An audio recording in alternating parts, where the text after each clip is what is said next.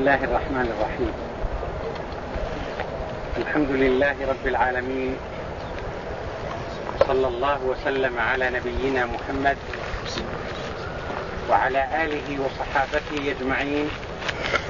ومن سار على سبيله واتبع هديه إلى يوم الدين. ونستفتح بالذي هو خير. ونسأل الله أن يوفقنا جميعا للقول الصائب والعمل الصالح.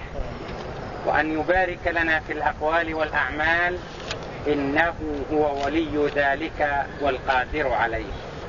أيها الإخوة درسنا في هذه الليلة المباركة في ما تم من عمل مثمر قام به الصديق رضي الله عنه لجمع كلمة الأمة ولقمع أهل الطغيان.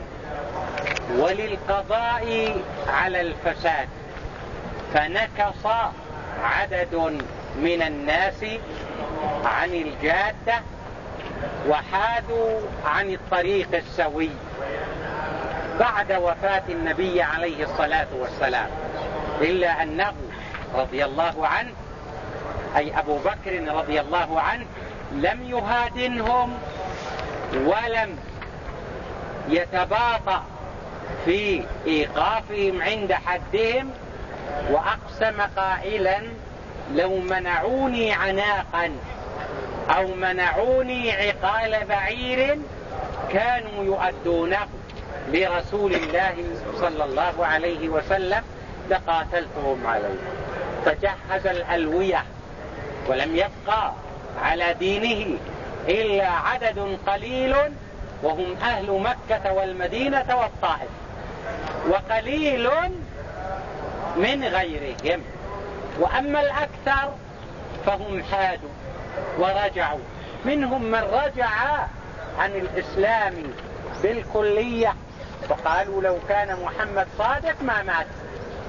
ومنهم من قال إنه قد مات فنحن نصلي ونصوم ونحج ونأتي ببقية شعائر الإسلام عدا الزكاة. فإنها كانت تدفع للنبي وبعد وفاته نحن أولى وأحق بأموالنا ومنعوا الزكاة. فجهز رضي الله عنه أحد عشر لواء لقتال المرتدين ولإيقافهم عند حدهم ولإعادتهم إلى حظيرة الرشد والصواب. إما أن يعودوا على ما كانوا عليه فيجددوا شهادتهم ويقوموا بالإسلام حق القيام وإما السيف بيننا وبينهم. وكان من أشدهم وأعتاهم وأكثرهم عنادا وأطولهم في الشر والفساد هو مسيلمة الكذاب. ومسيلمة هذا قال أنا أشهد أن محمد رسول الله. لكن أنا مكلف بعده. أنا شريك له. يقول ونحن وقريش شركاء ولكن شريك ولكن قريش يتطاولون علينا. يقول أنا أشهد. أن محمد رسول الله. لكن أنا شريك له في الأمر. ما دام حيا فالأمر. لكن إذا مات فأنا الذي أتولى به. وأتى بمن يشهد. أتى بأناس ظهر عليهم أو ظهرت عليهم بوادر التقى والصلاح فشهدوا أن مسيلمة هو الخليفة وهو مرسل بعد المصطفى عليه الصلاة والسلام. والذي حملهم على ذلك هو الحمية هو العنجهية هو العصبية القبلية. حتى قال قائلهم كذاب اليمامة خير من صادق مضر كذاب اليمامة يعنون بذلك مسيلمة. خير من صادق مضر فما دمنا نحن من أهل تلك البلاد. ما دمنا من بني حنيفة وعرف بنو حنيفة بعنجهيتهم وعرفوا في ذلك الوقت بما كانوا عليه من عناد وما كانوا عليه من قسوة وغلظة. حتى أن أبا بكر رضي الله عنه أوصى خالد أن يعامله معاملة خاصة. يدرون أن النبي عليه الصلاة والسلام مرسل. وأن مسيلمة كذاب. فقال ولكن قالوا كذاب اليمامة. كذاب. خير من صادق مضر. ويدرون أن النبي عليه الصلاة والسلام هو صادق. وبدأ الرجل يتطاول في الأمر. وبدأ يدعي الوحي. ويدعي أنه نزل عليه من القرآن. وقد ابتلوا به ولكن أين العقول ولكن أين العقول كان هناك بالمناسبة بئر حفروها بئر حفروها وكان فيها ماء عذب وهو في اليمامة فدعوه بصفته نبيهم أنه هو المرسل إليهم دعوه لأجل أن يدعو في هذه العين ولأجل أن يرقى فيها لأجل أن تشتتئ لأجل أن تزيد الحلاوة يعني حلاوة الماء. فجاء الرجل وبصق فيها فأصبحت ملحا أجاجا. وهذا من الفتنة. وهذا من الفتنة. جاءه رجل وقال إن شعر ابني غير يعني غير عادي. أريد أن تمسحه لأجل أن يكون له شعر نظيف أو لأجل أن يكون له شعر عادي. فما كان من مسيلمة إلا أن مسح رأس ذلك الغلام فأصبح أقرع بدون شعر البتة الخطوة الثالثة وهو أكثرها. جاءه رجل وقال إن إني رزقت بعدد من الأولاد وإنهم يموتون. إذا بلغ الواحد سنتين ثلاث مات. وأنا الآن عندي ولد عمره عشر سنوات ورزقت بآخر. وأريد أن تدعو لهم لأجل أن يزول ما كان ما كان يحل بنا سابقا من فقدان. فدعا له. فلما ذهب الرجل إلى بيته وجد الابن الكبير اللي عمره عشر سنوات سقط في بئر ومات ووجد أن الصغير في النزع الأخير أيضا وأن وقد ماتا جميعا في ساعة واحدة. الرجل بدأ يهذي يهذي. وقد جاء ثمامة بن أوتال وثمامة أمير من الأمراء. قال يا بني حنيفة كيف. كيف تصدقون هذا الرجل الذي يقول يا رفدع نقي ما تنقين لل ما تشربين ولفظين تأكلين و...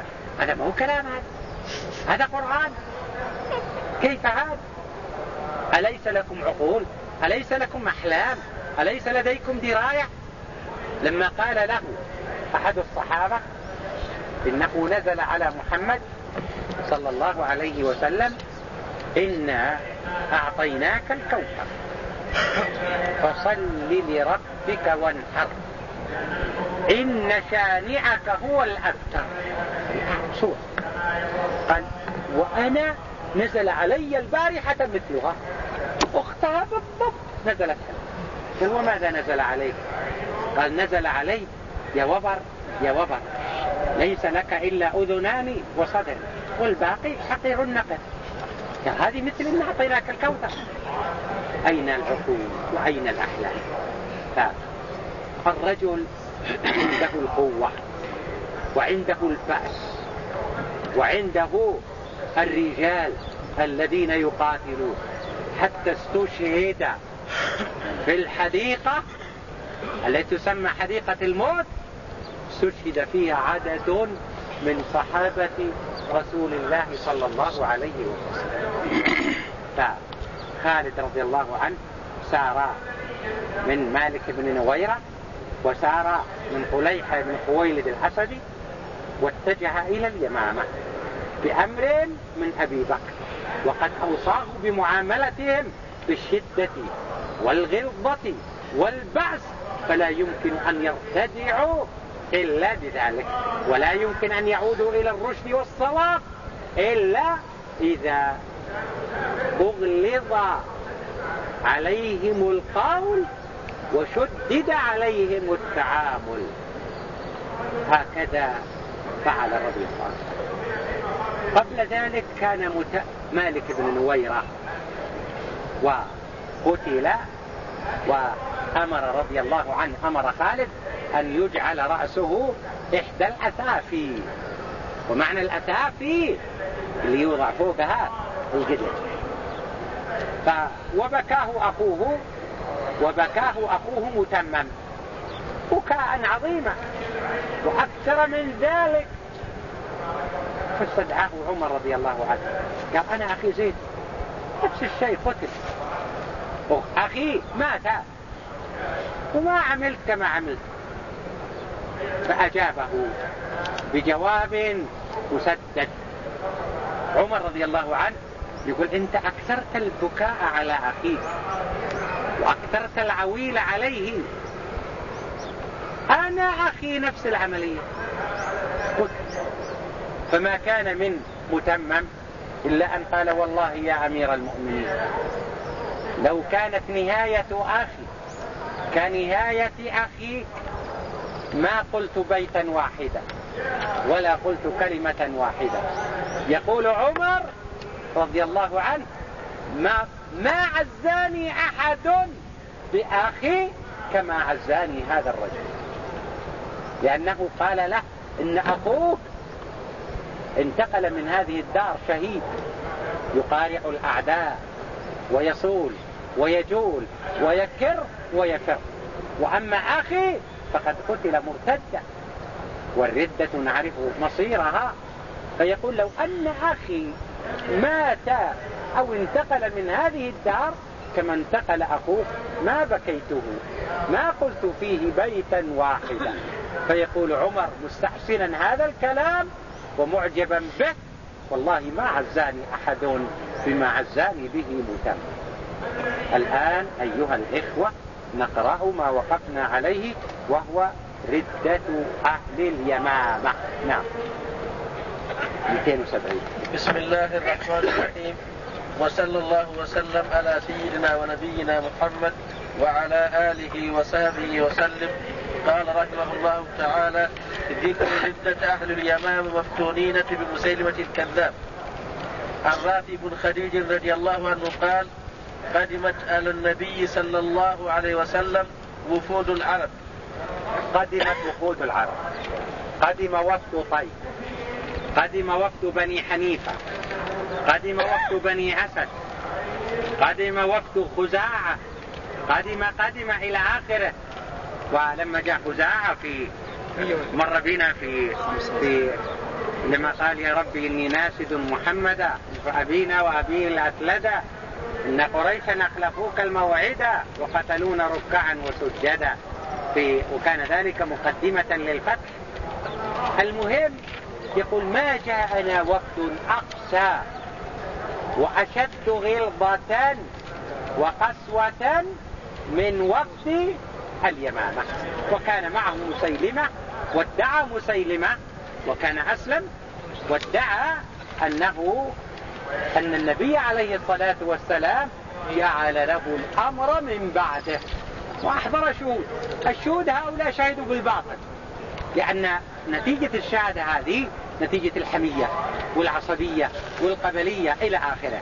ما يقول غيره أحدهم فعل أنا إلا من غزية وإن غلط غليت. وإن ترشد غزية أرشدي. يعني مع الجماعة على ضلال وعلى هدى. نعم. فلم يقم علينا وفد أقسى قلوبا ولا أحرى أن لا يكون الإسلام يقر في قلوبهم من بني يعني أقسى أقساهم قلوبا وأشدهم بحيث لا يقر الإسلام. يعني لو دخل اليوم بكرة بيطلعوا. لا يقر الإسلام في قلوبهم من بني حنيفة. وكان مسيلمة مع الوفد وادعى أنه أشرك في الأمر. يقول الأرض بيننا وبينكم ولكن قريش لا يعلمون. نعم. قال فلما انصرفوا إلى اليمامة ادعوا. ادعى ادعى, ادعى أن من هو الذي ادعى؟ نعم. ادعى مسيلمة. لأنه قال هنا وكان مسيلمة مع الوفد فلما انصرفوا إلى اليمامة ادعى. من هو الذي ادعى؟ مسيلمة. وحذف ما يعلم جائز كما تقول زيد بعد من عندكما. وحذف ما يعلم يعني بدل ما يقول رحمه الله فلما انصرفوا إلى اليمامة ادعى مسيلمة أن النبي ما في داعي يأتي باسمه لأنه قريب العهد. وحذف ما يعلم جائز كما تقول زيد بعد من عندكم. يقول إنسان من عندك؟ تقول عندي زيد. بدل ما تقول مثلا يقول من عندك؟ تقول زيد. بدل ما تقول عندي زيد تكتفي بالجواب. نعم. فلما انصرفوا إلى اليمامة ادعى أن النبي صلى الله عليه وسلم أشركه في النبوة وكتب إليه. يعني عطوا كتاب إنك بعدي أنت النبي. نعم. وكتب إليه من مسيلمة. وكتب مسيلمة كتب رسالة بعد ما وصل لليمامة. من مسيلمة رسول الله إلى محمد رسول الله. أنت رسول وأنا رسول كل واحد. لكن أنا رسالتي بعد ما تموت أنت. ما دمت على قيد الحياة أنت لك الرسالة. وأنا الذي آتي بعدك. نعم. وكتب إليه من مسيلمة رسول الله إلى محمد رسول الله نص الله عليه وسلم. فيها البراء وفيها الكلام المبتذل وفيها السخافة التامة من مسيلمة رسول الله إلى محمد رسول الله. أما بعد فإني أشركت معك في الأمر. أنا شريك لك. الأمر بيني وبينك. وإن لنا نصف الأرض. ولقريش نصفها إحنا عندنا اليمامة عندنا الخرج عندنا المناطق ذي كالسيح وكذا وكذا. وأنت عندك مكة والمدينة والطائف وما أشبه ذلك. لنا نصف الأرض. ولقريش نصفها. ولكن قريش قوم يعتدون. هذه رسالته ولكن قريش قوم يعتدون. أجابه النبي عليه الصلاة والسلام برسالة قال فيها من محمد رسول الله إلى مسيلمة الكذاب. أنت كاذب وما ادعيت به باطل. أما بعد فإن الأرض لله. هو يقول إن الأرض لنا نصف ولكم نصف. ولكن أنتم قوم تعتدون. يقول عليه الصلاة والسلام في رسالته أما بعد فإن الأرض لله يورثها من يشاء من عباده والعاقبة للمتقين. نعم. أما بعد فإن الأمر فإن أما بعد فإني أشركت في الأمر معك. يقول هو أدعى في رسالته يقول أنا أشرك أنا ما أكتب لك من باب الادعاء. أو أريد أن أخذ شيء ليس من حقي لا. أنا ترى شريك معك. لي النصف ولك النصف ولكن قريش يعتدون. نعم. وإن لنا نصف الأرض ولقريش نصفها ولكن قريش قوم يعتدون. فكتب إليه رسول الله صلى الله عليه وسلم بسم الله الرحمن الرحيم من محمد رسول الله إلى مسيلمة الكذاب. أما بعد. فإن الأمر لله يورثها من يشاء. فإن الأرض لله يورثها من يشاء من عباده. والآخرة للمتقين أنت لك نصف وأنا لنصف. هذا كلام مسيلمة. النبي عليه الصلاة والسلام قال لا الأرض لله يورثها من يشاء من عباده والعاقبة للمتقين. العاقبة لأهل التقوى. وأنت من أهل الضلال. وأنت من أهل الفساد. وأنت من أهل البغي وأنت من أهل الارتداد نعم. وجد بعدو الله دلاله بعد وفاة رسول الله صلى الله عليه وسلم وأسفقت معه بني حنيفة على ذلك إلا أفدادا من ذوي عقولهم إلا أخيار. من أهل المروءة من أهل الحجة من أهل العقل من أهل الدراية. أما الغير فانصاعوا معه. كيف؟ قالوا كذاب اليمامة خير من صادق مضى ما دام الرجل منا ومن بني جلدتنا ومن قبيلتنا فكوننا نتبعه على حق وضلال أفضل من أن نتبع غيره. نعم. وكان من آدم من فتن به قومه شهادة الرجال من عم من عنفوة الرجال الرجال بن عمرو شهادة الرجال بن عنفوة له بإشراك النبي صلى الله عليه وسلم. والرجال هذا كان ممن يظهر يظهر العقل والدراية والحجاب ولكن حملته العصبية أن يشهد شهادة زور وهذه الشهادة تتمثل أن رسول الله صلى الله عليه وسلم أشرك مسيلمة معه بحيث يكون شريكا له في الرسالة. نعم. شهادة الرجال بن عفوة له بإشراك النبي صلى الله عليه وسلم إياه في الأمر. نعم. وكان الرجال من الوفد الذين قدموا على النبي مع مسيلمة نعم. وكان الرجال من الوفد الذين قدموا على النبي صلى الله عليه وسلم فقرأ القرآن وتعلم السنن. قال ابن عمر وكان من أفضل الوفد عندنا. وكان من أفضل الوفد. يعني يظهر عليه العقل والدراية. والحجة والفطنة لكن الشيطان سول لهم وأملى لهم. نعم. وكان من أفضل الوفد عندنا وكان من آدم فتنة على أهل اليمامة من غيره لما كان لما كان يعرف به. لما كان يعرف به. يعني من أعظم الفتن شهادة الرجال هذا. لأن الرجال هذا عرف بالعقل والحكمة والدراية. ولكن الشيطان سول لهم وأملى لهم. نعم. قال رافع بن خديج كان بالرجال من الخسود ولزوم قراءة القرآن. يغترون به الناس كان يخشى ويقرأ القرآن ويكثر من الصلاة. لكن شهد بأن مسيلمة شريك في الأمر مع رسول الله صلى الله عليه وسلم. نعم. والخير فيما يرى شيء عجب. وكان ابن عمر اليشكري من أسرافهم وكان صديقا للرجال. نعم.